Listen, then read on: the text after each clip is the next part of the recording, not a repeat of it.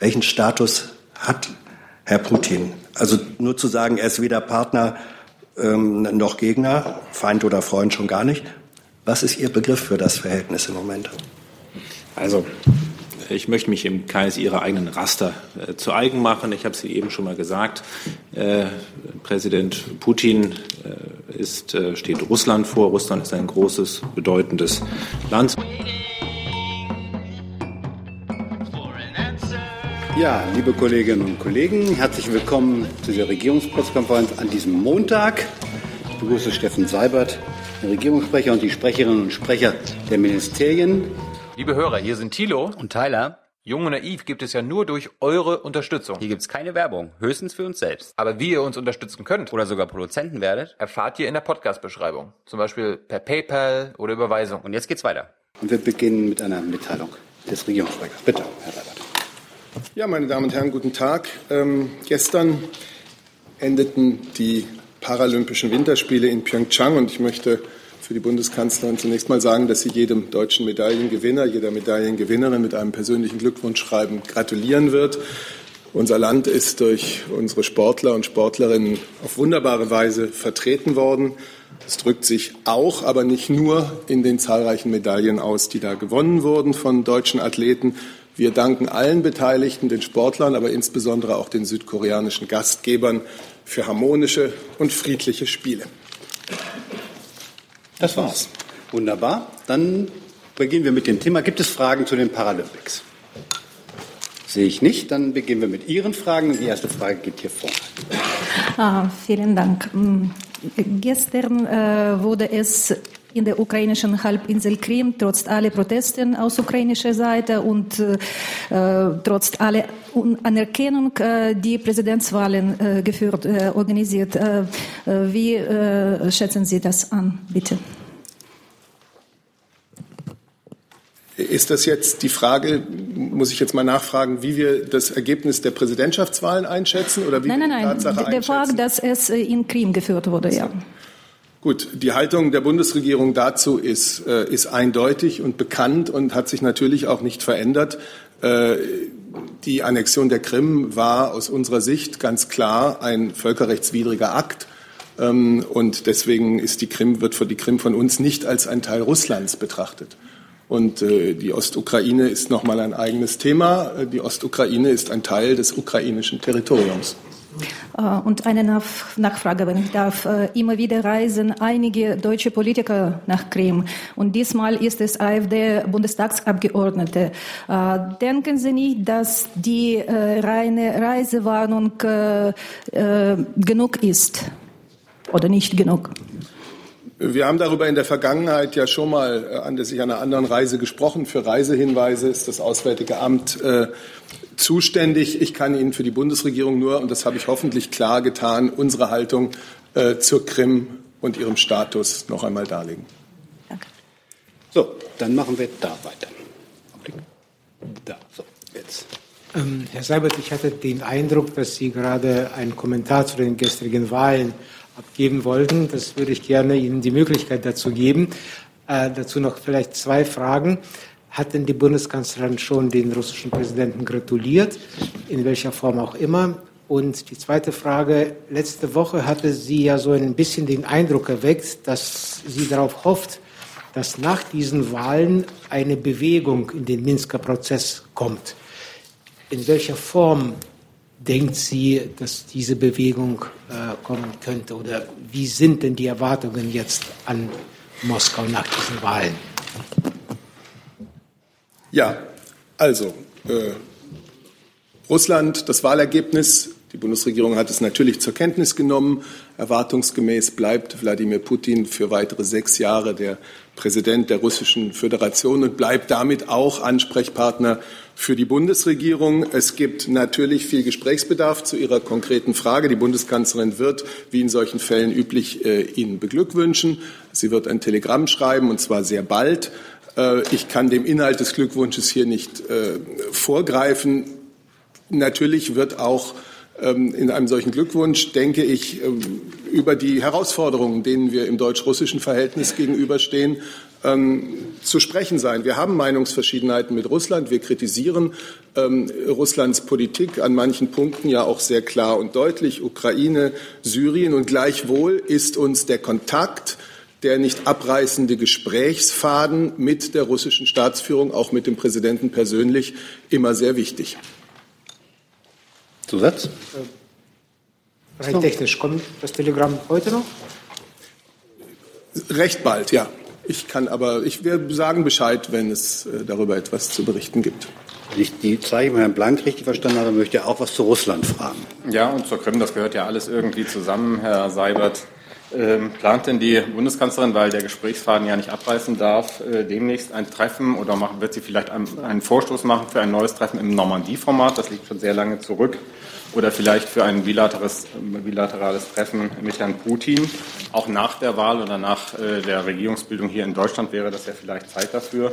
Und die zweite Frage, wie kommentiert denn die Bundeskanzlerin die Sanktionsforderungen gegen Herrn Schröder, ihren Vorgänger?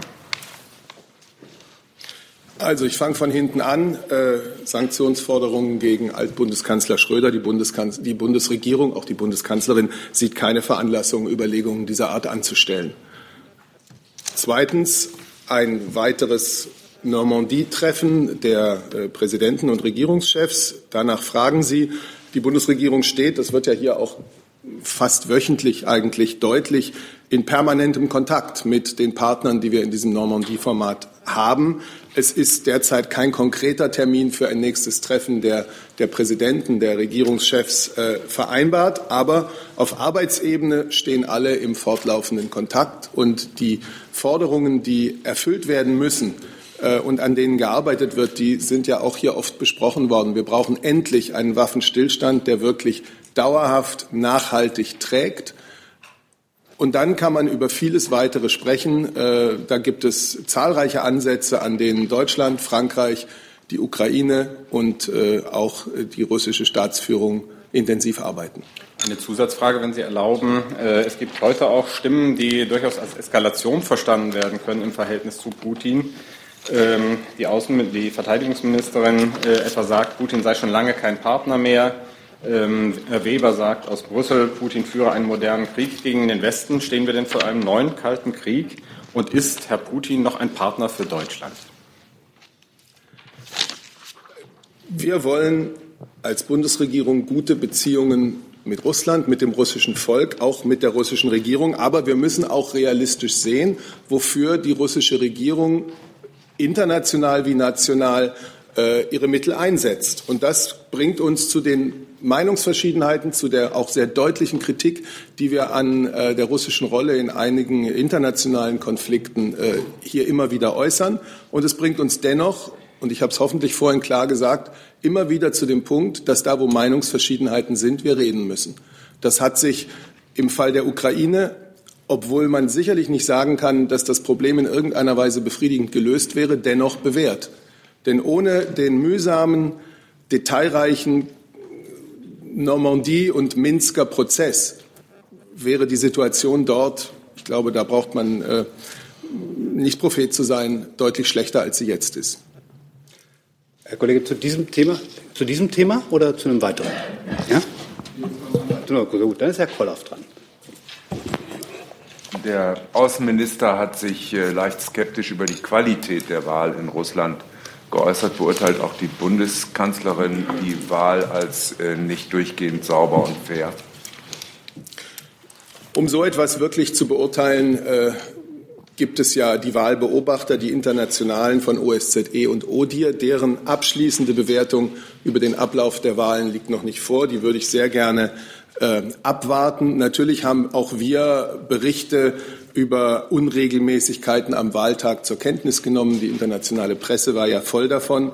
Was uns Sorgen macht, ist, dass äh, verschiedene Nichtregierungsorganisationen, die sich die Beobachtung des Wahlgangs äh, zum Ziel gesetzt hatten, ähm, vom russischen Staat äh, gelistet und inkriminiert wurden als ausländische Agenten. Eine solche ähm, Beschränkung der Tätigkeit zivilgesellschaftlicher Organisationen äh, die ja wirklich unverzichtbar sind, damit eine lebendige Demokratie äh, entstehen kann, ähm, halten wir für nicht hinnehmbar. Die Menschenrechtsbeauftragte der Bundesregierung hat sich in dem Sinne auch äh, in der Vergangenheit, also kurz vor dem Wahltag, bereits geäußert. Aber die abschließende Bewertung, denke ich, sollte man erst einmal den OSZE ODIHR Wahlbeobachtern überlassen und sich dann dazu äußern. Das bedeutet, dass Sie als Sprecher dann äh, nach dem Vorliegen des Berichtes von sich aus hier nochmal eine Bewertung dann vornehmen werden. Das bedeutet, dass die Bundesregierung sich erst einmal genau anschauen wird, was das Ergebnis der Wahlbeobachter, es waren ja 60 Deutsche, glaube ich, auch darunter und außerdem noch Vertreter vieler anderer Nationen, was deren Beobachtungen in Summe dann wirklich aussagen. Herr Kollege. Sie, ja, das Mikrofon. Bitte schön. Entschuldigung. Ich glaube, ich habe noch die Antwort bekommen, aber die Frage war über die Aussage von Ursula von der Leyen. So, Putin ist schon lange kein Partner mehr. Äh, wie könnten Sie äh, das kommentieren? Ähm, wer ist Russlands Präsident äh, für die deutsche Regierung? Partner, Gegner oder vielleicht Feind? Danke.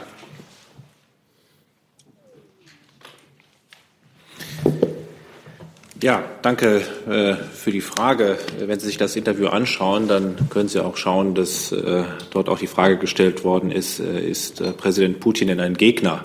Das hat sie auch klar verneint. Sie hat gesagt, nur ist es, sie ist jetzt, äh, Herr äh, russische Präsident ist bei dem derzeitigen Verhalten Russlands, das wir schon einige Jahre beobachten, kein Partner. Vergleichsgröße ist da die ganze Breite der Kooperation und Verlässlichkeit, die wir, wie wir früher mal mit Russland hatten. Und auf dem Status sind wir sicherlich nicht mehr. In unserem Weißbuch von 2016 können Sie auch nachlesen, äh, das ist jetzt keine neue Haltung, äh, sondern die Politik des Kreml ist für uns eine sicherheitspolitische Herausforderung schon seit vielen Jahren. Russland bleibt aber selbstverständlich ein Dialogpartner, zum Beispiel im NATO-Russland-Rat. Äh, das begrüßt die Verteidigungsministerin immer wieder ausdrücklich, dass der Dialog wieder aufgenommen worden ist. Es ist ein mächtiges und großes Land ohne dass viele Probleme auf der Welt nicht zu lösen sind. Und es ist auch ein wichtiger Partner in Europa. Trotzdem ist, äh, ist ein wichtiges, äh, wichtiger Nachbar in Europa. Trotzdem eine partnerschaftliche Beziehung in der Tiefe, in der Verlässlichkeit, in der Breite der Ko Kooperation, die wir mal hatten, äh, das ist heute nicht mehr der Fall. Dann ist Herr Safel dran. Guten Morgen. Ähm, ich habe noch eine Frage über das Interview von ähm, Premierminister Rutte aus den Niederlanden im Spiegel äh, am Wochenende. Ähm, ja, da ging es eigentlich um Fragen äh, bezüglich auch äh, Europäischen Rat. Ähm, wenn, wir würden gerade das Thema Russland und die Wahl ja. und ähnliches noch abhandeln und dann würden wir auch zu anderen Themen kommen. Ich kann abwarten. Ja, ist das okay? Ja. Wunderbar. Dann wäre als nächstes der Herr Jung dran zu Russland. Bitte schön. Ein paar Verständnisfragen. Äh, Herr Breul, wie viele deutsche OSZE-Wahlbeobachter waren vor Ort? Können Sie uns das sagen? Und Herr Flossdorf, wenn für die Frau von der Leyen Herr Putin kein Partner mehr ist, ähm, wie soll sich das denn zum Beispiel in, in Syrien und der Anti-ISIS-Koalition ausdrücken? Dort arbeitet die Anti-ISIS-Koalition ja auch mit den Russen, zumindest im Luftraum zusammen. Und ist, plädiert sie auch dafür, die Geheimdienstzusammenarbeit zwischen deutschen und russischen Geheimdiensten äh, einzustellen? Gut, über Letzteres wird Sie das nicht überraschen, dass ich darüber weder Kenntnisse habe noch Ihnen darüber Auskunft geben dürfte. Äh, wenn das denn der Fall wäre, äh, hier an dieser Stelle, äh, bitte verwechseln Sie nicht das, was als Dekonflikting im syrischen Luftraum stattfindet, auch über dem Irak stattfindet, diese technische Zusammenarbeit, mit der man irgendwie physische Kollisionen von Luftfahrzeugen verhindert, mit sozusagen einer Partnerschaft in dem Sinne, dass man also dort gemeinsame politische und militärische Ziele verfolgt. Punkt. Hm. Ja, zu der Anzahl der Wahlbeobachter, Herr äh, Seibert sagt es ja gerade schon 60 Deutsche. Ob es jetzt 61 oder 62 waren, kann ich Ihnen gerne nochmal nachreichen, aber auch äh, mein Stand ist 60 und insgesamt waren es über 600 Wahlbeobachter in Russland. Herr Kollege. So, nochmal eine Frage zu Herrn Schröder. Sie sagten ja gerade, dass äh, Sanktionen äh, nicht in Rede stehen, aber vielleicht können Sie noch mal zwei Sätze dazu sagen, wie Sie denn das Engagement von Herrn Schröder in Bezug auf die deutsch-russischen Beziehungen äh, bewerten, die Bundesregierung, ähm, ob das hilfreich ist oder eher nicht. Diese Bewertung äh, überlasse ich ganz Ihnen.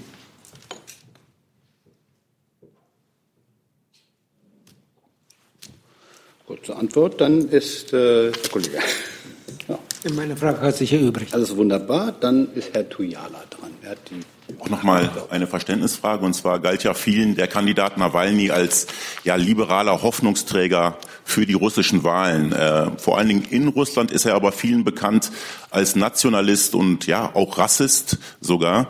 Ähm, wie, wie, wie schätzt die, die Bundesregierung äh, den Kandidaten Nawalny eigentlich ein? Oder den, den politischen Aktivisten Nawalny?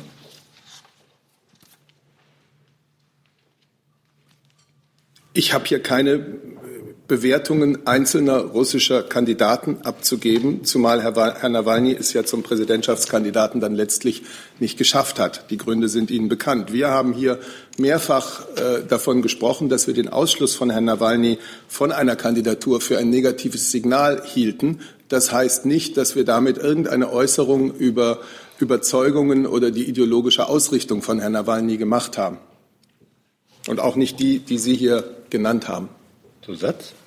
Nochmal eine Frage. Ähm, vielleicht können Sie mich da korrigieren, aber soweit ich weiß, ähm, gilt immer noch ähm, Nawalny oder er büßt eine Bewährungsstrafe sozusagen ab und wurde deswegen halt von den russischen Präsidentschaftswahlen ausgeschlossen. Ist das für Sie ein fragwürdiges Vorgehen? Über dieses Thema haben wir hier vor vielen Wochen und anlässlich der verschiedenen Verfahren, die Herr Nawalny äh, vor russischen Gerichten äh, durchlaufen musste, gesprochen. Heute haben wir äh, über die Präsidentschaftswahlen zu sprechen und nicht mehr über das, was vor vielen Wochen war. Aber die Haltung der Bundesregierung ist damals sehr klar gemacht worden. Wenn ich, Aber wenn, Herr, wenn ich kurz ergänzen darf, also auch der Europäische Gerichtshof für Menschenrechte hat das Verfahren gegen Herrn Walny ausdrücklich als politisch motiviert eingestuft. Wir haben das mit den, unseren EU-Partnern damals auch in aller Deutlichkeit kritisiert. Nächste Frage hat Herr Blank. Äh, auch wieder im Zusammenhang mit äh, Herrn Putin, äh, Fall Skripal. Dort hat die EU heute auf eine eindeutige Schuldzuweisung an die Russen verzichtet. Ähm, liegt denn der dann können, können wir gerade die Fragen sozusagen zur Russland-Wahl sozusagen oh. abhandeln und dann machen wir sozusagen auch das, den Fall Skripal, der ja sozusagen auch aufgrund der Erklärung der EU-Außenminister äh, sicher nochmal extra aufgehoben wird. Herr Kolloff. Das, auch Russland ist alles jetzt irgendwie. Äh, die Bundeskanzlerin wird heute in Warschau erneut die Kritik Polens und der Ukraine an Nord Stream 2 äh, hören. In Zusammenhang mit der Russlandwahl ist es jetzt auch wieder erneuert worden. Wie ist die Haltung der Bundesregierung dazu? Die ist A bekannt und B gibt es heute Abend in äh, Warschau eine Pressekonferenz, auf die ich Sie gern verweisen möchte. Hey, yes. Nochmal an Herrn Flossdorf die Frage, äh, politische Verhältnisse werden ja üblicherweise in so einem Viererraster äh, Feind, Gegner, Partner, Freund ähm, definiert. Wenn jetzt ähm, Putin nach Aussage Ihrer Ministerin weder Gegner noch Partner ist, welches ist Ihr Begriff dazwischen? Welchen Status hat Herr Putin? Also nur zu sagen, er ist weder Partner ähm, noch Gegner, Feind oder Freund schon gar nicht. Was ist Ihr Begriff für das Verhältnis im Moment? Also ich möchte mich im Kreis Ihrer eigenen Raster äh, zu eigen machen. Ich habe es eben schon mal gesagt. Äh, Präsident Putin äh, ist, äh, steht Russland vor. Russland ist ein großes, bedeutendes Land, das sehr wichtig ist für uns in Europa, das wichtig ist, äh, um viele Konflikte in der Welt lösen zu können. Es empfiehlt sich, äh, sowohl äh, auf der einen Seite äh, kritisch zu betrachten, die Veränderung des russischen Verhaltens in den letzten Jahren. Es empfiehlt sich aber genauso, in einem konstanten, stetigen Dialog mit Russland zu bleiben und immer wieder auch das Verbindende zu suchen und zu versuchen, dass man gemeinsam auch Probleme, die wir gemeinsam alle auf der Welt sehen und die wir gerne lösen würden, auch lösen möchten. Würden Sie mir zustimmen, dass jemand, mit dem man in den Dialog tritt, ein Dialogpartner ist? Sie benutzen genau das Wort, das ich Ihnen eben genannt habe. Also Partner nein, aber Dialogpartner ja. Dankeschön. Wenn Sie davon ausgehen, dass man alleine keinen Dialog führen kann, dann gebe ich Ihnen in dem Punkt recht. Oh. Gibt es jetzt noch weitere Fragen zu dem Komplex Russland, Wahl und ähnlichem? Nicht, dann ist Herr Safelberg jetzt dran. Ja, nochmal äh, der Versuch. Ähm, Niederlande nochmales äh, Interview mit äh, Premier Rutte im äh, deutschen Magazin Spiegel. Ähm, da hat der Premierminister Rutte eigentlich sehr deutlich Nee, also Nein gesagt zu vielen äh, äh, Reformvorschläge aus Paris, aber auch Berlin. Äh, unter anderem, er möchte auf gar keinen Fall ein höheres EU-Budget haben, keine Vertragsveränderungen bezüglich Umstrukturierung von ESM Richtung E, Europäischen Währungsfonds. Eurozonenbudget auch nicht, äh, Finanzminister Europa nein und europäische Einlagensicherung auch nein. Ähm, dazu hat er eine Allianz gemacht von in etwa acht Ländern in Europa, die äh, das auch mehr oder weniger so sehen. Meine Frage ist, können Sie bezüglich diesen Punkten sagen, äh, Herr Seibert, ob Sie davon vielleicht etwas enttäuscht sind, äh, ob Deutschland möglicherweise in wichtigen Fragen einen wichtigen äh, Partner verliert? Ähm, vielleicht könnte Sie ein bisschen auf diese Frage von Geld und äh, Reformvorschläge eingehen. Wahrscheinlich nicht so weit, wie Sie sich das wünschen würden. Wir haben ja hier, als dieses Acht-Länder-Papier herauskam, wann war das? Etwa vor zehn Tagen, würde ich sagen, bereits für die Bundesregierung begrüßt, dass diese Länder, Niederlande und die anderen, sich in einer wichtigen europäischen Debatte äh, beteiligen. Das ist in der Tat eine wichtige Debatte, äh, wie können wir dafür sorgen, welche Maßnahmen müssen wir ergreifen, dass die Wirtschafts- und Währungsunion stark und stabil ist? Wie können wir wirtschaftliche Wettbewerbsfähigkeit in Europa noch weiter voranbringen? Das sind entscheidende Fragen. Und äh, diese Debatte sollten möglichst alle äh, europäischen Mitgliedstaaten führen. Deswegen haben wir das Papier der acht Staaten begrüßt. Und äh, das ist eigentlich auch meine Haltung äh, zu dem, was äh, Ministerpräsident Rütte jetzt gesagt hat. Ich werde darauf nicht im Einzelnen eingehen, denn genau für so etwas gibt es jetzt ja in, am Ende dieser Woche den äh, Europäischen Rat in Brüssel, äh, der ein sicher wichtiger Zwischenschritt ist auf dem dann noch wichtigeren Rat im Juni, auf dem die Europäer äh, in einigen dieser Punkte dann auch wirklich Klarheit äh, miteinander und übereinander bekommen haben wollen. Äh, Deutschland bringt sich ein. Deutschland und Frankreich bringen sich ein. Das konnten Sie auch am Freitag äh, wahrscheinlich in Paris äh, beobachten. Aber immer im Austausch auch mit den anderen Partnern. Und für uns sind die Niederlande, äh, ist Ministerpräsident Rütte ein besonders wichtiger Gesprächspartner. Gibt es weitere Fragen zu dem Interview von Herrn Rütter und möglicherweise damit im Zusammenhang stehenden EU-Reformvorschlägen? Das sehe ich erstmal nicht. Dann ist Herr Feldmann dran, Herr Eine Frage zum neuen Innenministerium erweitert um den Begriff Heimat. Äh, fast 100 neue Mitarbeiter, eine neue Abteilung, die sich um diesen emotionalen Begriff jetzt kümmert. Wie soll denn Heimat konkret politisch umgesetzt werden? Naja, Sie können sich vorstellen, dass natürlich da gerade äh, sozusagen viel Arbeit im Gange ist, aber ganz grundsätzlich das, was sich der neue Bundesinnenminister politisch ähm, vorstellt, unter dieser neuen Zuständigkeit, unterlegt mit der, äh, wie Sie richtig sagen, ähm, jetzt in Gründung befindlichen neuen Abteilung, hat er äh, im Prinzip ja schon zum Ausdruck gebracht. Es äh, geht ihm insbesondere darum, ähm, den vorhandenen Befund, dass äh, einerseits äh, wir es mit einem Auseinanderdriften haben, äh, mit, ähm, mit dem einem Auseinanderdriften innerhalb unserer Gesellschaft zu tun haben, wenn man sich ähm, bestimmte Entwicklungen insbesondere an den Rändern unserer Gesellschaft anschaut, auf die er Antworten finden möchte, die er adressieren möchte und nicht sozusagen ähm, außerhalb der politischen Einflussnahme stehen lassen möchte. Und das andere ist das Thema zunehmende, ähm, zunehmende Differenzen, Unterschiede in bestimmten Räumen in Deutschland, also ins, insbesondere bestimmte ländliche Räume auf der einen Seite, wo wir erkennen können, dass es infrastrukturelle ähm, ähm, Defizite gibt, Versorgungsfragen, öffentlicher Nahverkehr, ähm, Arbeitsplätze. Gleichzeitig aber erkennen, dass bestimmte Ballungszentren, das muss ich Ihnen nicht sagen, dabei sind, sich ähm, in gewisser Maßen etwas zu überhitzen, was eben Zuzug und Attraktivität ähm, ähm, insbesondere auch für Arbeitgeber anbetrifft. Also das Thema gleichwertige Lebensverhältnisse, letztlich hier die Überschrift. Und all das soll in dieser ähm, Zuständigkeit gebündelt behandelt werden. Organisatorisch ist das so vorgesehen, dass es eine Abteilung geben soll im äh, Bundesministerium und die dann äh, drei Unterabteilungen erhalten soll. Das ist einmal die Unterabteilung für den gesellschaftlichen Zusammenhalt. Das ist das, was ich als ersten Handlungsbedarf sozusagen versucht habe zu erläutern.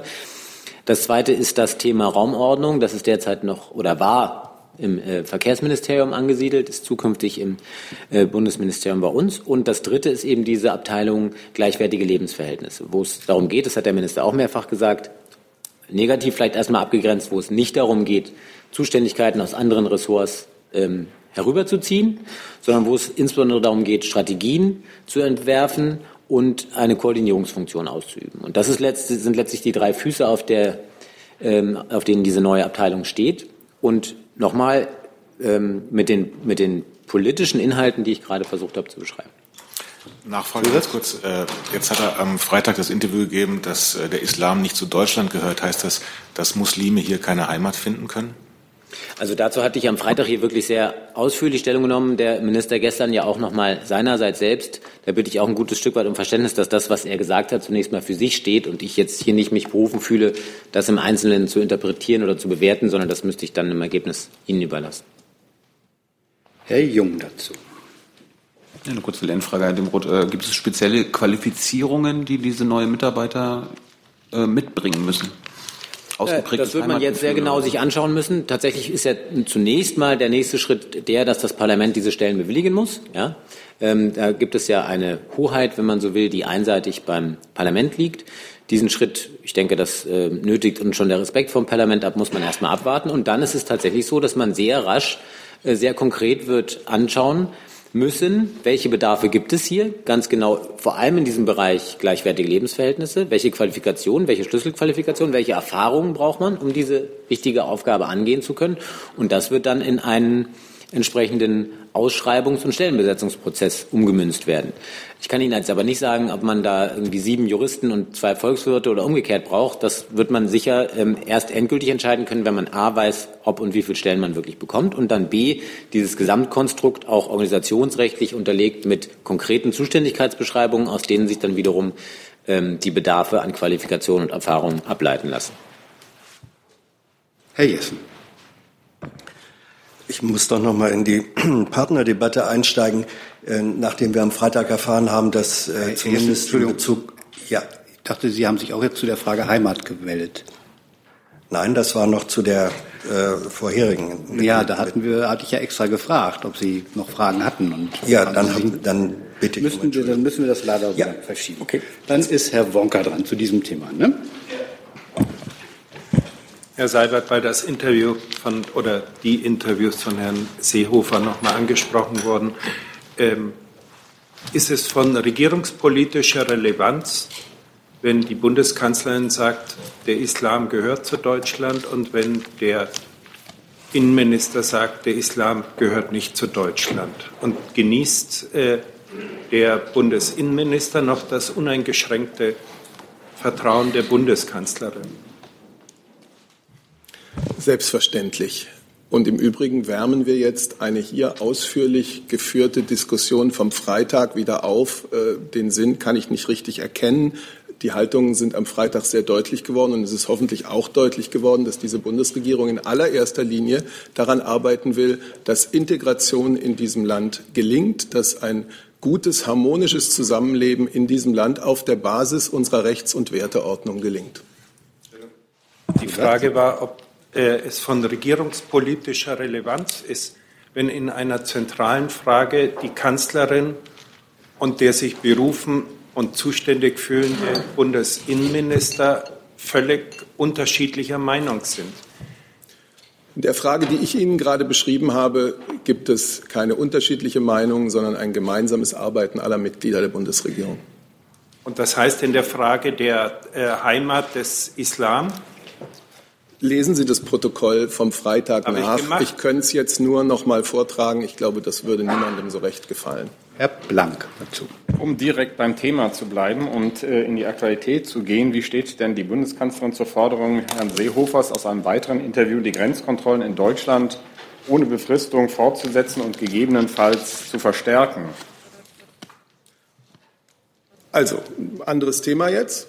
Ja, das ist Seehofer, Seehofer und seine Interviews. Seehofer und seine Interviews. Wir sind heute sehr im Fluss, aber gut. Fluss. Äh, Dann wechseln wir jetzt zum ich, Thema. Oder, also gibt wichtig noch, ist doch. Gibt es noch Grundsatzfragen zum Thema Heimatministerium? Das sehe ich nicht. Zur Frage, jetzt kommen wir zur Frage. Gehe ich gerne auf dieses Interview ein, in dem doch sehr klar gesagt wurde, was auch wiederum die Haltung der gesamten Bundesregierung ist, die Schengen-Freizügigkeit.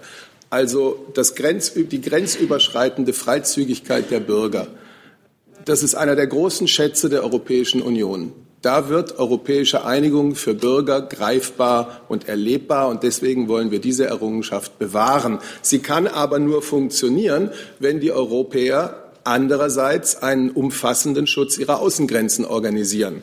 Dabei ist in den letzten Jahren viel geschehen. Das Thema hat heute eine Aufmerksamkeit, die es vor einigen Jahren noch nicht hatte. Es werden auch sehr viel mehr Mittel, es wird sehr viel mehr Personal dafür eingesetzt. Und Deutschland wird sich dafür einsetzen, äh, diesen Außengrenzschutz weiter zu verbessern, und zwar zügig. Das ist unser gemeinsames Ziel.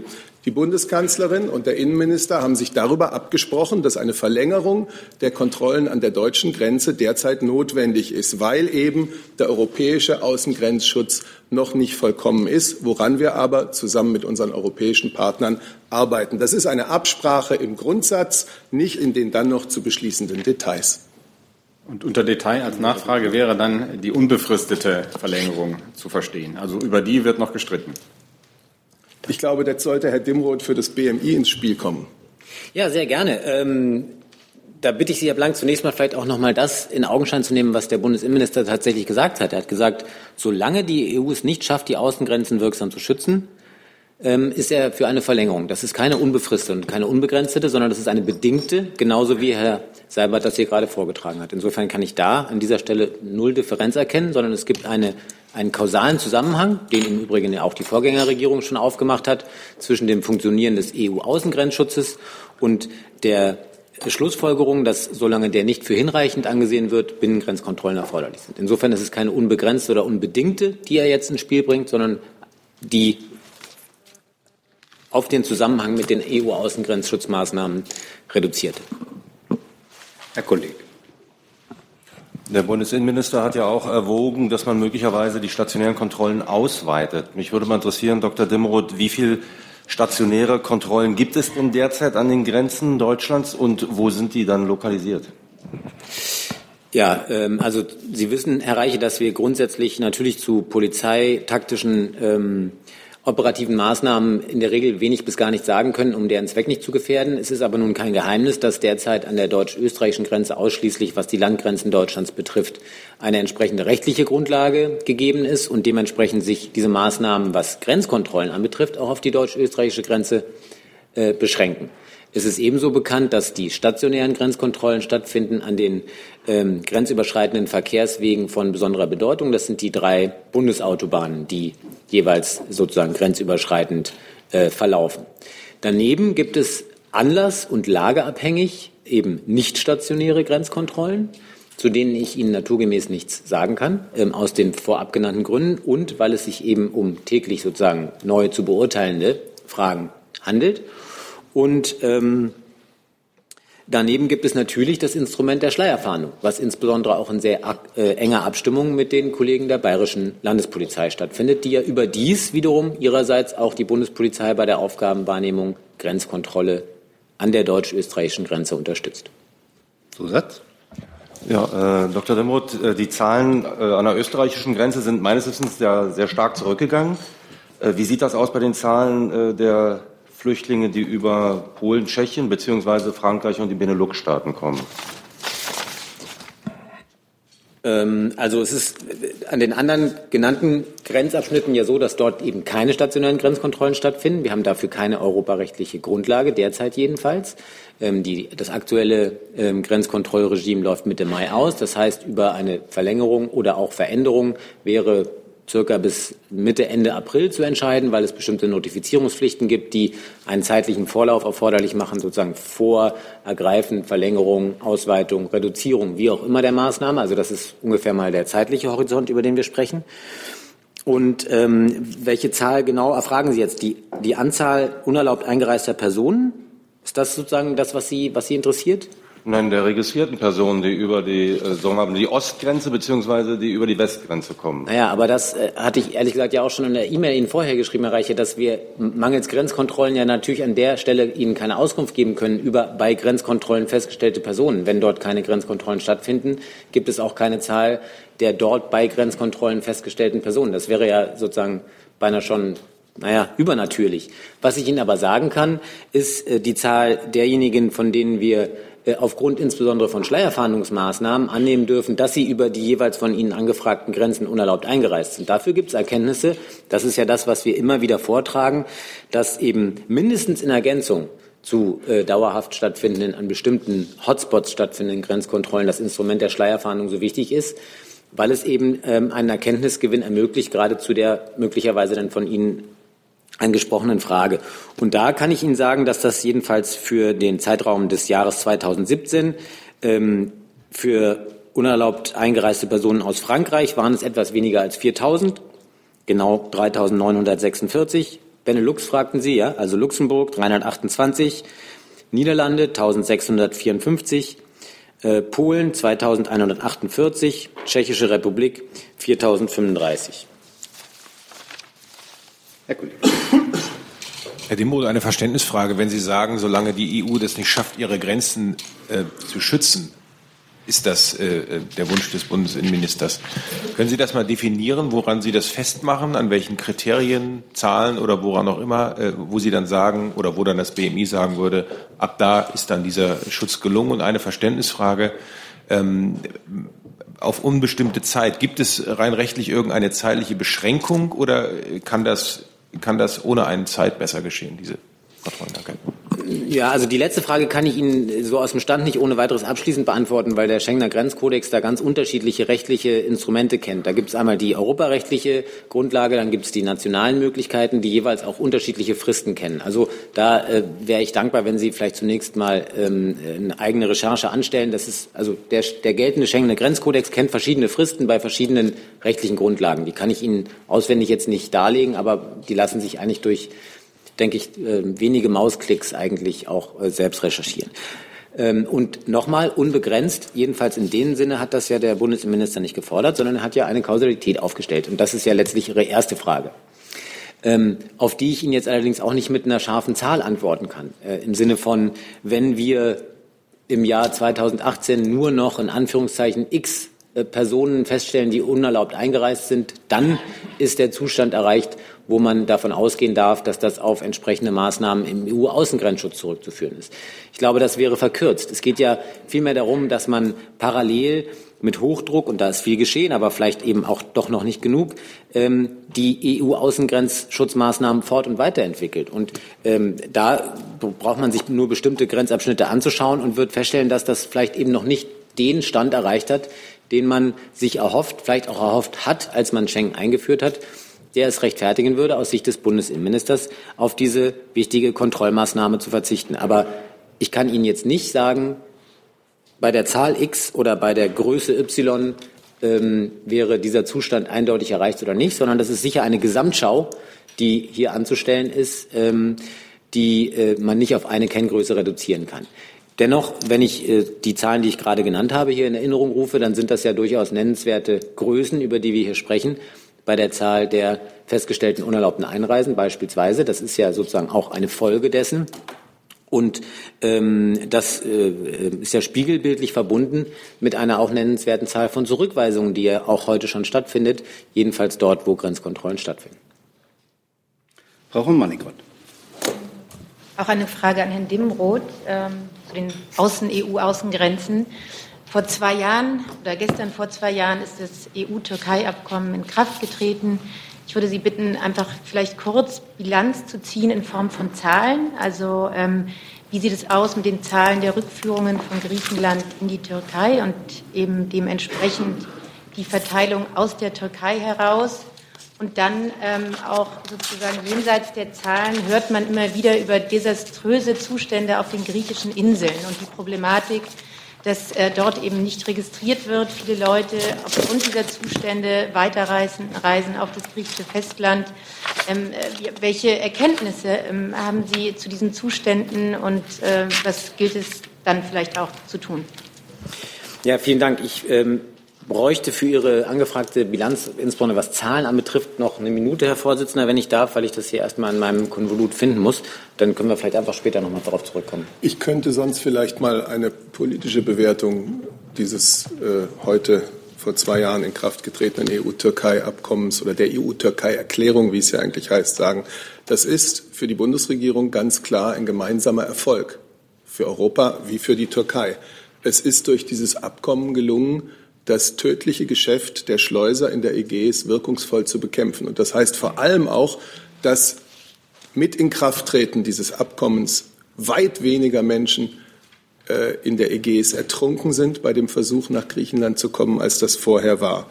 Zweite wichtige Folge, das Leben der Flüchtlinge, die sich in der Türkei aufhalten, und das sind weit über zwei Millionen, im Wesentlichen Syrer, ist durch die finanzielle Hilfe, die die EU der Türkei für verschiedene Projekte äh, geleistet hat und weiter leisten wird, erheblich verbessert worden. Darum ging es und darum geht es auch weiter. Herr Demuth.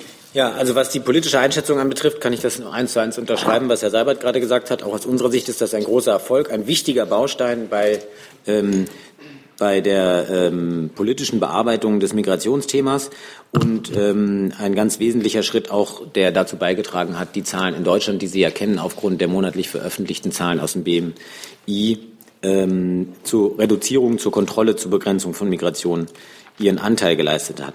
Äh, was die Zahlen anbetrifft, ähm, so ähm, handelt es sich ja, Frau von Malikrott, wie Sie wissen, um eine EU-Türkei-Vereinbarung. Das heißt, die Zahlen, die ich Ihnen jetzt hier vortrage, sind Zahlen der Europäischen Kommission, sind nicht eigene, sondern letztlich nur wiedergegebene. Danach sind es knapp 13.000 Personen, die derzeit auf den griechischen Inseln äh, aufhältig sind. Ähm, die durchschnittlichen Ankünfte im Gesamtzeitraum seit Inkrafttreten liegt ungefähr bei 80. Ähm, seit äh, Beginn äh, Februar diesen Jahres bis Mitte März ist der Durchschnitt 44 der täglich dort ankommenden. Rückführungen unter der EU-Türkei-Erklärung von den griechischen Inseln in die Türkei hat es 1558 gegeben.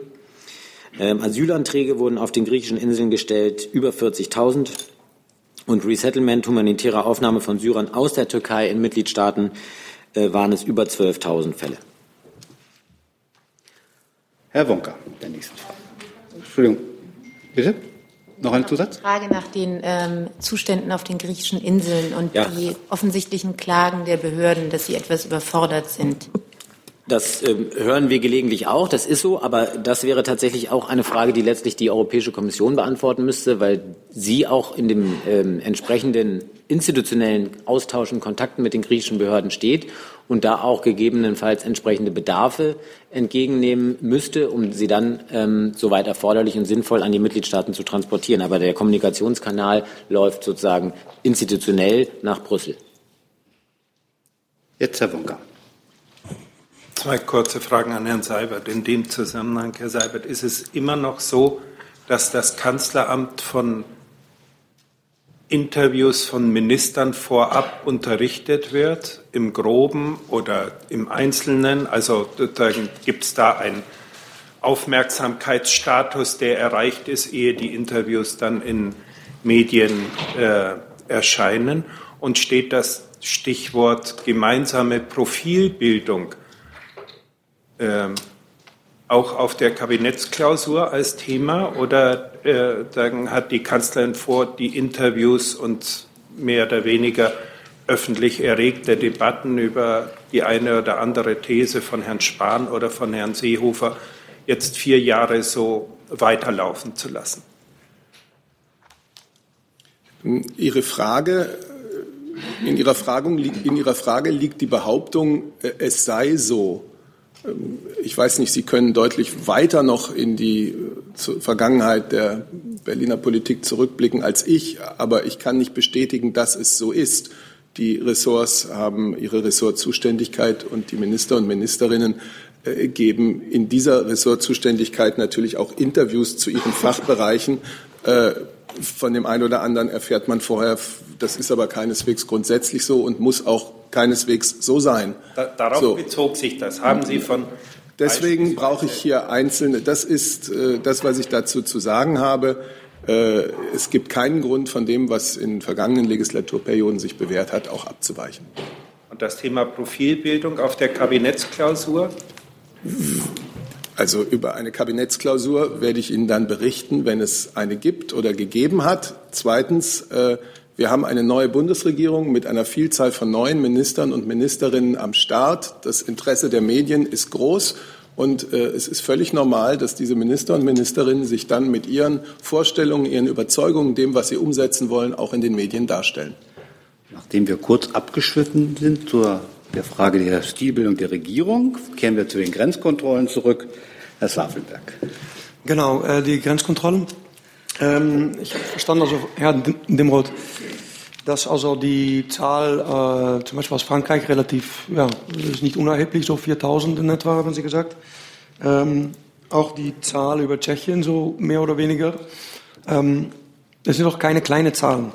Deswegen äh, möchte ich nachfragen, also warum gibt es an der deutsch-österreichischen Grenze diese äh, Kontrollen, aber zum Beispiel nicht äh, an der tschechischen oder polnischen Grenze? Die polnische Zahl ist mir gerade entgangen. Ähm, und wie ist es mit der Schweiz? Nein, die Antwort ist relativ einfach, weil ähm, das, äh, glaube ich, äh, erinnern Sie auch selbst noch, die Hauptmigrationsroute ähm, nach Deutschland die deutsch-österreichische Grenze war und auch heute noch ist, ähm, so man sich prioritär eben auf, diese, auf diesen Grenzabschnitt äh, beschränkt hat. Ähm, das ist der schlichte Grund. Der gilt auch noch an. Die Zahl der unerlaubt festgestellten Einreisen über die deutsch-österreichische Grenze ist nach wie vor die mit Abstand die größte. Wie hoch nochmal? Ähm,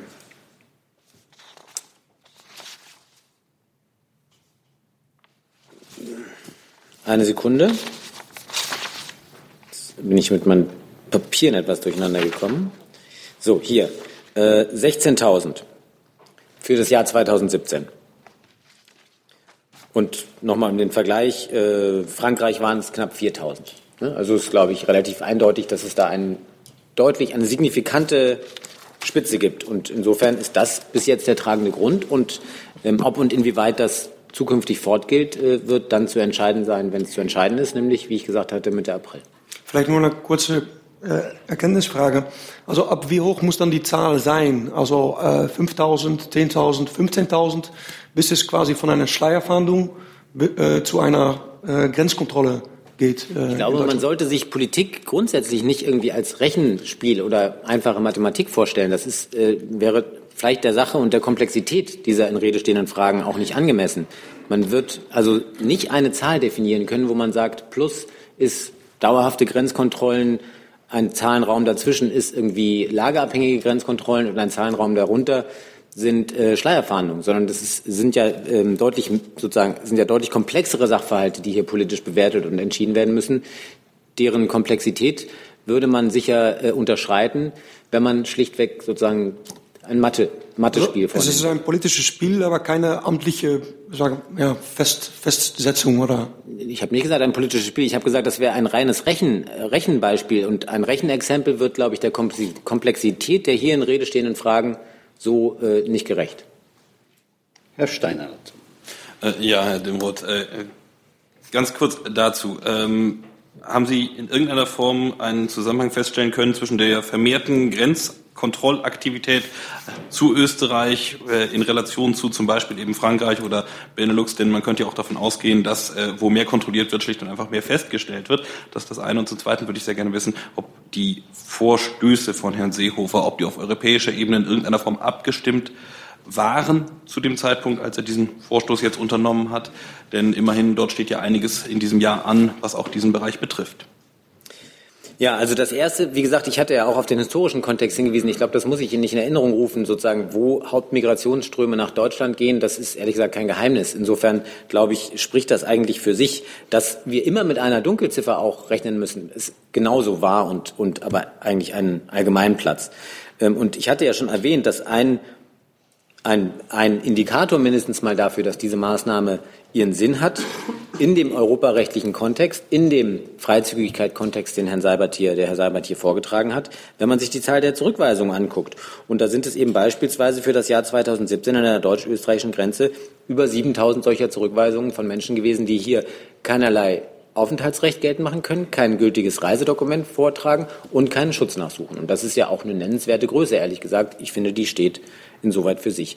Und der Bundesinnenminister ist selbstverständlich dabei auch sozusagen ähm, den Kontakt, soweit nicht schon vorhanden, zu seinen europäischen Kollegen und oder den zuständigen Kommissaren zu suchen und auszubauen. Und ich bin ähm, völlig ohne Zweifel, dass bei den Gelegenheiten, die in Zukunft bestehen und sicher auch in naher Zukunft bestehen, auch solche Themen hier äh, in Rede stehend besprochen und zu einem konsensualen Ergebnis geführt werden.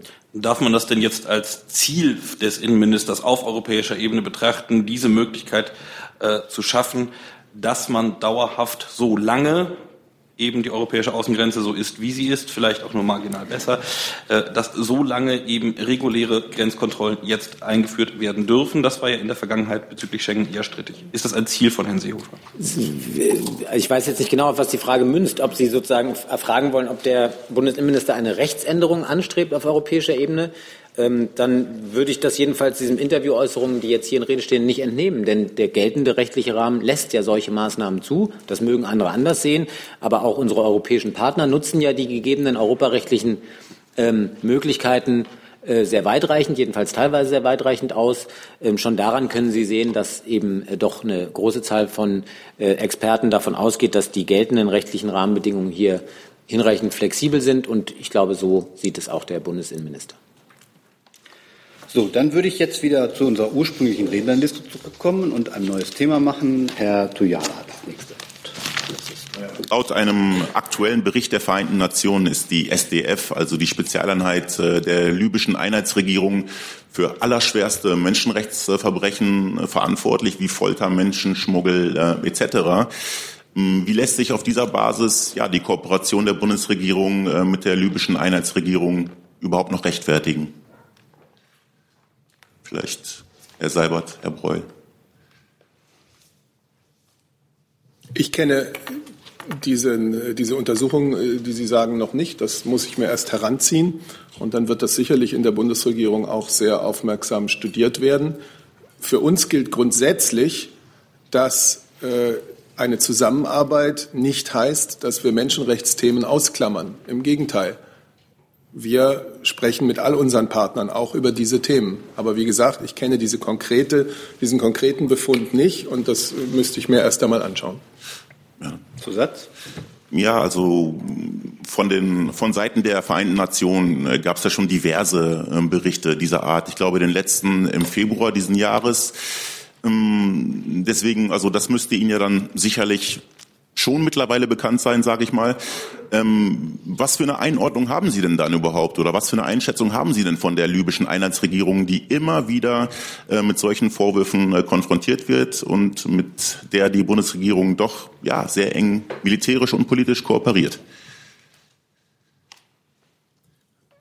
Das Letzte, was aus Libyen hervordrang und ich denke die ganze Welt empört hat, waren die Vorwürfe gegründet auf einen CNN-Bericht, dass es zu Handlungen gegenüber Migranten und Flüchtlingen gekommen ist, die an das unselige Erbe der Sklaverei erinnern.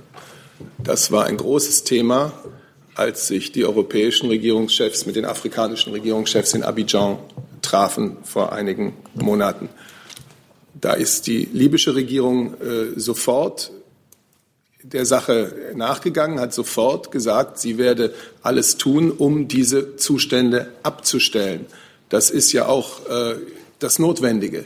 Wir wissen auch, dass es in Lagern, muss man es wahrscheinlich nennen, in denen äh, Migranten in Libyen mh, gehalten werden, und zwar nicht in Lagern, äh, die unter Kontrolle der libyschen Einheitsregierung sind, sondern in den Lagern, die unter Kontrolle diverser Milizen oder anderen äh, kriminellen Schlepperorganisationen sind, es zu entsetzlichen Zuständen gekommen ist, weswegen unsere Forderung es immer war, allen humanitären Organisationen, insbesondere aber der IOM und dem UN-Flüchtlingswerk, Zugang zu solchen Stellen und zu solchen Städten zu verschaffen, damit sie im Interesse der Migranten und Flüchtlinge Verbesserungen erreichen können. Das heißt, in unserer Politik gegenüber Libyen spielt die Wahrung der Menschenrechte dieser betroffenen Menschen immer eine sehr große Rolle. Jawohl. Ja, also ich kann vielleicht nur kurz erkennen, Sie beziehen sich in Ihrer Frage wahrscheinlich auf den äh, Bericht einer, einer äh, Fernsehsendung in der letzten Woche. Äh, da ähm, beziehen sich wiederum die Journalisten auf einen Expertenbericht der Vereinten Nationen, der nicht ein äh, öffentlicher Bericht ist, sondern erstmal ein interner Bericht. Diese internen Berichte ähm, kommentieren wir grundsätzlich nicht. Sie haben natürlich recht und äh, haben darauf hingewiesen, es gibt unterschiedliche Berichte immer wieder über Menschenrechtsverletzungen in äh, Libyen. Und Herr Seibert hat zu Recht darauf hingewiesen, genau da liegt der Schwerpunkt unseres Handelns vor Ort. Wir wollen ähm, die Einheitsregierung ertüchtigen, die Regierung ertüchtigen, äh, Menschenrechtsstandards durchsetzen zu können und arbeiten da äh, aufs engste zusammen. Wie Sie wissen, ist das Umfeld alles andere als einfach. Das Herrschaftsgebiet der Regierung ist begrenzt. Ähm, also von daher, ähm, äh, ja, stimmt, es kommt zu schlimmsten Menschenrechtsverletzungen. Das verurteilen wir.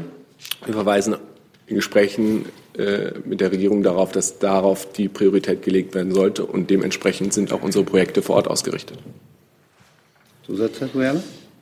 Ja, Sie sagten jetzt gerade, Sie wollen die äh, libysche Übergangsregierung oder Einheitsregierung, Entschuldigung, ähm, ertüchtigen. Äh, Sie arbeiten darauf hin. Ähm, ja, gleichzeitig äh, wird ja bald immer wieder auch von einer wertebasierten Außenpolitik äh, als Fundament äh, der deutschen Außenpolitik gesprochen.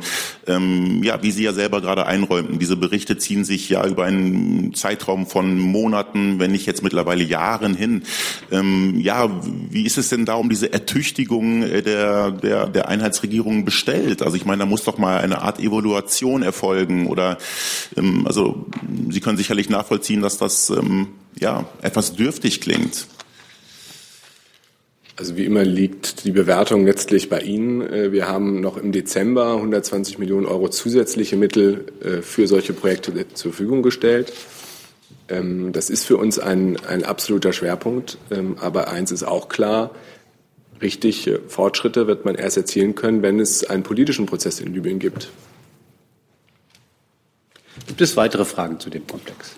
Das sehe ich nicht, Herr Kollege. Cezary polnisches Fernsehen. Ich möchte noch über heutige Besuch Kanzler Merkel in Warschau fragen, weil in Warschau gibt es ziemlich hohe Erwartungen, wenn es um diesen Besuch, weil das zweite Antrittsbesuch nach Paris ist. Welche Bedeutung eigentlich hat dieser Besuch und welche Schwerpunkte, Themen werden heute Abend mit Präsident Duda und Premier Morawiecki besprochen? Ja gut, alleine die Tatsache, dass es der zweite offizielle Antrittsbesuch der Bundeskanzlerin nach der Reise nach Paris ist, zeigt Ihnen ja schon, dass die Bundeskanzlerin gerne zum Ausdruck bringen möchte, wie hoch der Stellenwert äh, des deutsch-polnischen Verhältnisses, der deutsch-polnischen Freundschaft und Nachbarschaft für sie ist.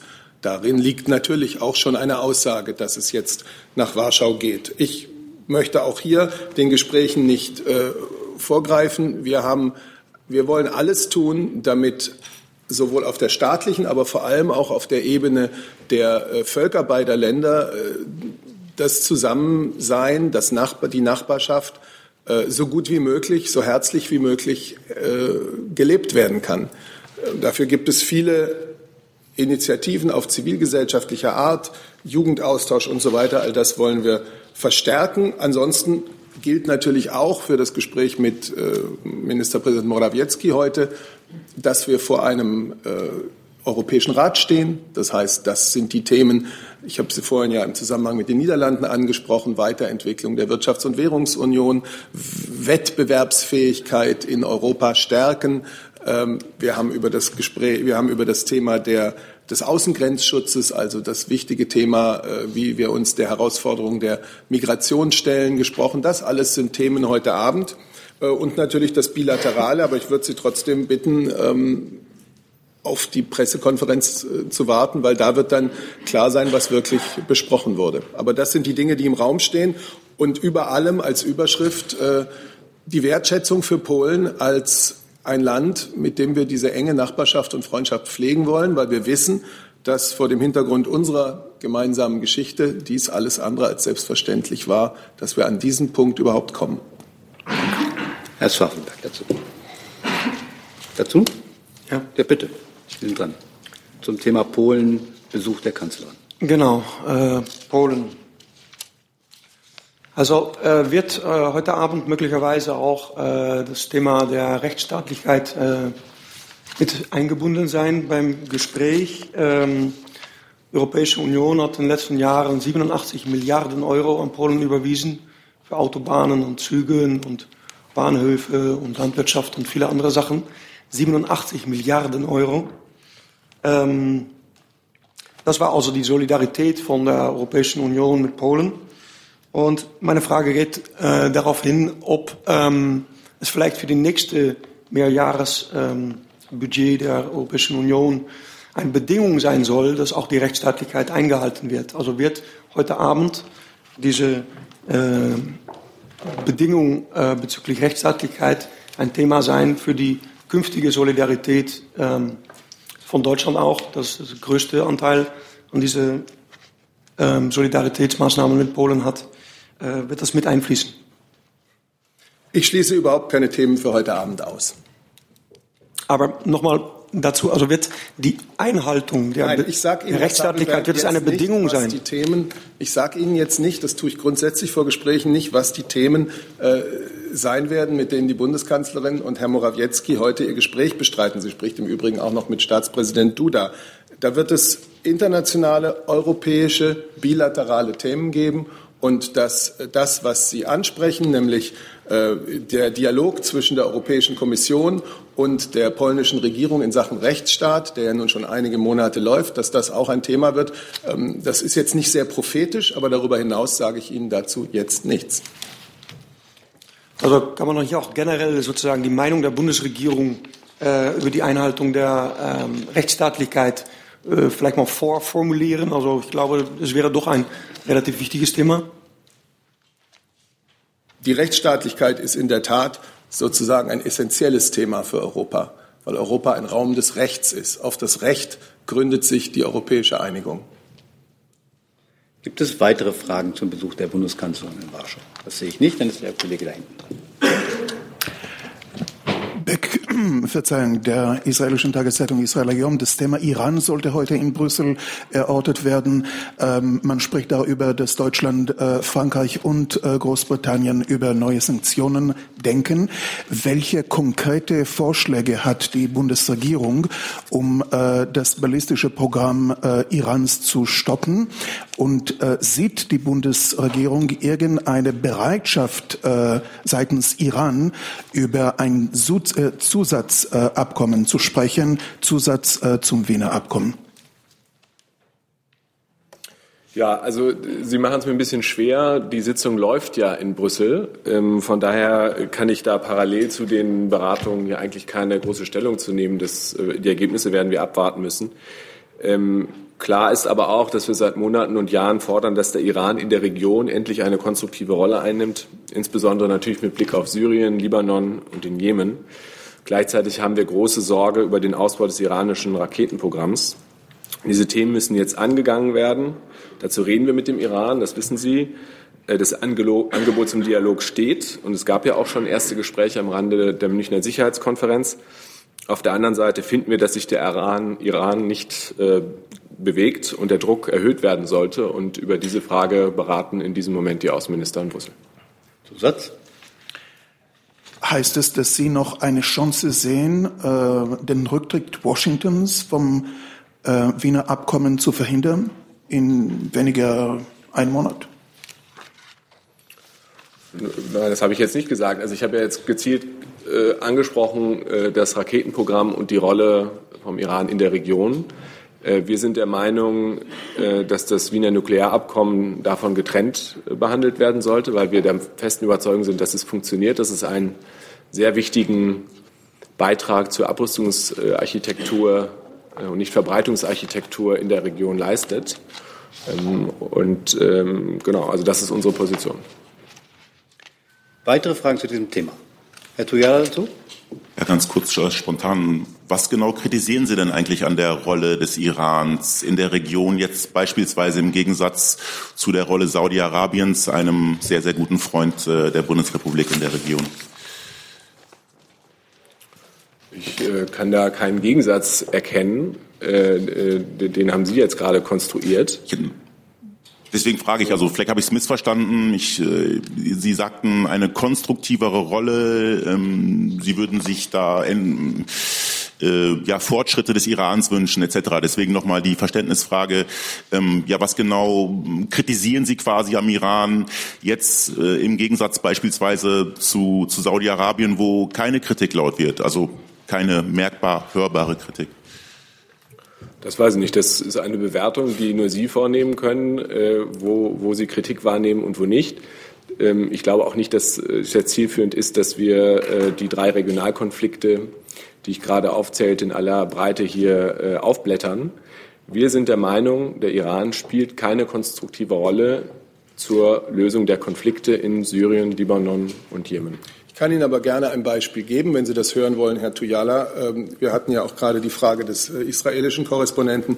Wir fordern Iran auf, seine aggressive Grundhaltung gegenüber dem Staat Israel aufzugeben. Wir fordern den Iran auf, endlich mal äh, verlässlich und nachhaltig sich zum Existenzrecht Israels zu bekennen und anti-zionistische, anti gelegentlich auch semitische Ausfälle zu unterlassen. Weitere Fragen zum Komplex Iran? Das sehe ich nicht. Dann ist Herr Jung dran beim neuen Thema.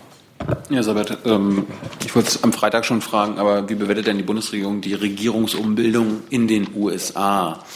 Also da wurde der Außenminister entlassen, es gibt einen neuen Außenminister und es gibt eine neue CIA-Direktorin. Die bewertet die Bundesregierung nicht. Ähm, Gina Haspel soll ja die neue CIA-Chefin werden. Die ist nachweislich äh, an Folter beteiligt gewesen, hat ein Foltergefängnis in Thailand geleitet. Ähm, Deutschland hat ja die Anti-Folter-Konvention unterschrieben. Ähm, Sie möchten also auch speziell nicht diese Ernennung kommentieren angesichts Ihrer Verpflichtungen, die Deutschland eingegangen ist in der Anti-Folter-Konvention, Herr Sabat? Die Haltung der Bundesregierung zur Folter könnte überhaupt nicht klarer sein. Wir lehnen die Folter in jeder Form ab, und zwar gegenüber jedem Land, mit dem wir international zu tun haben, auch äh, im Gespräch mit Ländern, äh, die unsere Partner sind. Das ist die grundsätzliche Haltung, und ich nehme dennoch zur geplanten um, äh, personellen Umbesetzung in der äh, amerikanischen Regierung äh, jetzt keine Stellung. Das ist nicht meine Rolle. Noch eine Frage? Ist denn davon auszugehen, angesichts ihrer klaren Haltung zu Folter, dass die Bundesregierung mit dieser CIA-Chefin, mit dieser CIA ab sofort nicht mehr zusammenarbeiten wird? Ist das nicht eine logische Schlussfolgerung, was Sie auch gerade gesagt haben? Und Frau Steffen, ist davon auszugehen, dass die CIA-Chefin, wenn sie deutschen Boden beträgt, festgenommen wird? Weil das wäre ja eine Maßnahme. Wovon Sie ausgehen können, ist, dass die Bundesregierung ihre klare Haltung gegen die Folter weiterhin vertreten wird, und zwar überall. Es geht um die Folterer, die Menschen, die Folter begangen haben. Also, ich habe mich jetzt so geäußert. Bitte. Ich muss sagen, ich bin so die Frage, dass ich darauf gerade nicht keine Antwort, keine adäquate Antwort finde. Können Sie es nachreichen? Wenn ich die Antwort finde, werde ich es nachreichen, ja. Gibt es weitere Fragen? Ach, Herr Jessen, Entschuldigung. Ja, bitte. Ja, eine Frage ans Auswärtige Amt. Ähm, Im Hinblick auf äh, Deutsche, die in der Türkei inhaftiert sind. Es hat sich jetzt die Familie von Herr Jessen, Enver Sie versuchen es schon wieder. Ich gebe Sie gerne ran zu dem Thema, aber wir waren gerade bei dem Thema, das sozusagen. Du musst es ja auch einen Sinn machen, dass wir das hier. Das wir, ja, ja, nee, Entschuldigung, dann habe ich mich da ein zweites Mal über. Ich hatte verstanden, neues Thema. Nein, das äh, Gut, dann noch, warte ich noch gerne zur um Regierungsumbildung in den USA. Gibt es eine weitere Frage? Gibt es nicht. Dann ist nämlich jetzt erstmal Herr Blank dran. Eine Frage ans Auswärtige Amt noch. Ähm, es hat sich die Familie eines 73-jährigen Deutsch-Türken, der seit mehr als einem halben Jahr in der Türkei inhaftiert ist, wegen Terrorvorwürfen, äh, an die Bundesregierung gewandt mit der Bitte um intensivere Hilfe ähm, im Verfahren gegen den Mann. Äh, Ihnen ist der Fall bekannt. Äh, gibt es da eine jüngere oder jüngste Entwicklung? Also zum Beispiel, was die konsularische Betreuung angeht. Offensichtlich ist die nicht möglich im Moment.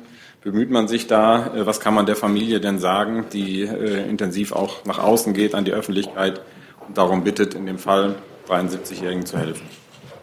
Ja, also wir haben das auch gesehen, dass sich ein Teil der Familie an die Öffentlichkeit gewandt hat. Die Botschaft Ankara steht mit den türkischen Behörden äh, zu diesem Fall in Kontakt und auch mit der Familie. Ein Besuch wurde uns bislang nicht genehmigt. Ähm, der Betroffene ist Doppelstaatler, über die Doppelstaatler-Problematik haben wir hier schon ausreichend äh, uns unterhalten. Der Fall wird, äh, wie alle anderen Fälle von Deutschen in türkischer politischer Haft, regelmäßig angesprochen. Darüber hinaus ähm, haben wir vom Betroffenen selbst keine Genehmigung, weitere Details an die Öffentlichkeit zu geben. Danke. Herr Jung. Herr Breul, ich hatte vor ein paar Replikas schon mal gefragt nach den äh, deutschen politischen Gefangenen in Europa. Da hatten Sie eine Zahl nachgereicht, äh, die Zahl 861 deutsche Staatsangehörige, die in Europa inhaftiert sind. Äh, das war aber nicht die Antwort auf meine Frage.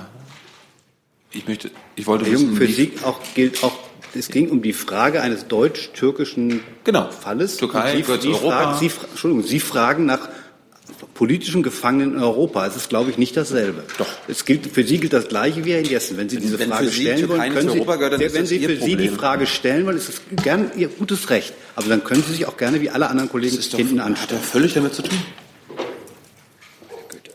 So, Frau Kollegin dorthin. Einem neuen Thema.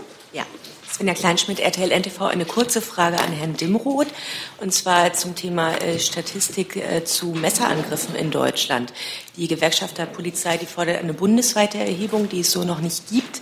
Wird es die denn künftig geben? Werden Sie dem nachkommen? Ja, wir haben diese äh, Forderung zur Kenntnis genommen. Ich kann Ihnen jetzt hier nicht berichten, dass es entsprechende Bemühungen oder Planungen gibt. Es ist grundsätzlich zunächst mal Aufgabe der Landesbehörden, hier entsprechende Informationen zusammenzusammeln, wenn es nennenswerte ähm, Neuentwicklungen oder Trends gibt.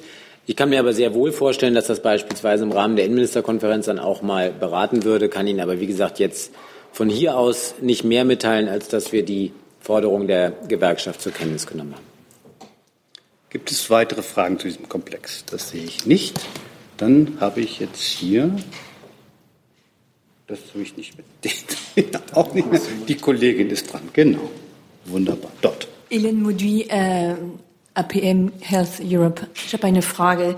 Zu der, äh, der Bundestag wird höchstwahrscheinlich am Freitag eine Subsidiaritätsrüge gegen einen Vorschlag für eine EU-Verordnung über die Bewertung von Gesundheitstechnologie. Ähm, wie sieht die Bundesregierung diese Initiative des Bundestags? Äh, wird die, äh, die Bundesregierung äh, probieren, auf EU-Ebene Änderungen äh, zu diskutieren oder zu verhandeln? Und äh, zu Ihrer Kenntnis, welche andere EU-Regierungen unterstützen Deutschland in dieser Initiative? So, wer fühlt sich jetzt berufen? Also es, man kann Gesundheit? aufs Gesundheitsministerium Dann auf. versuchen wir aber bei unser Glück bei Gesundheit. In der Zwischenzeit kann ich eine Zahl nachreichen, weil Herr Jung danach gefragt hatte. Also konkret sind es 61 Kurzzeitbeobachter äh, Deutsche, die an der OSZE-Mission teilnehmen und 11 Langzeitbeobachter, also insgesamt 72. Jetzt das Gesundheitsministerium, bitte. Ich kann leider nur kurz sagen, dass ich äh, gerade keine Antwort direkt parat habe, aber wir reichen die natürlich selbstverständlich nach. Wir können auch gerne danach noch mal kurz sprechen. Wunderbar. Dann ist jetzt Herr Jessen dran. Eine Frage, die ich eben wollte. Frage ans Auswärtige Amt. Ähm, offenbar hat äh, der Außenminister in Brüssel beim Außenministertreffen erklärt, äh, Russland bleibt ein schwieriger Partner. Ähm, vermutlich doch wohl in Kenntnis der Äußerung ähm, der Verteidigungsministerin. Das ist doch eine deutlich äh, andere Position. Also entweder Partner äh, oder nicht. Setzt er sich damit bewusst ab, bezieht eine eigene Position?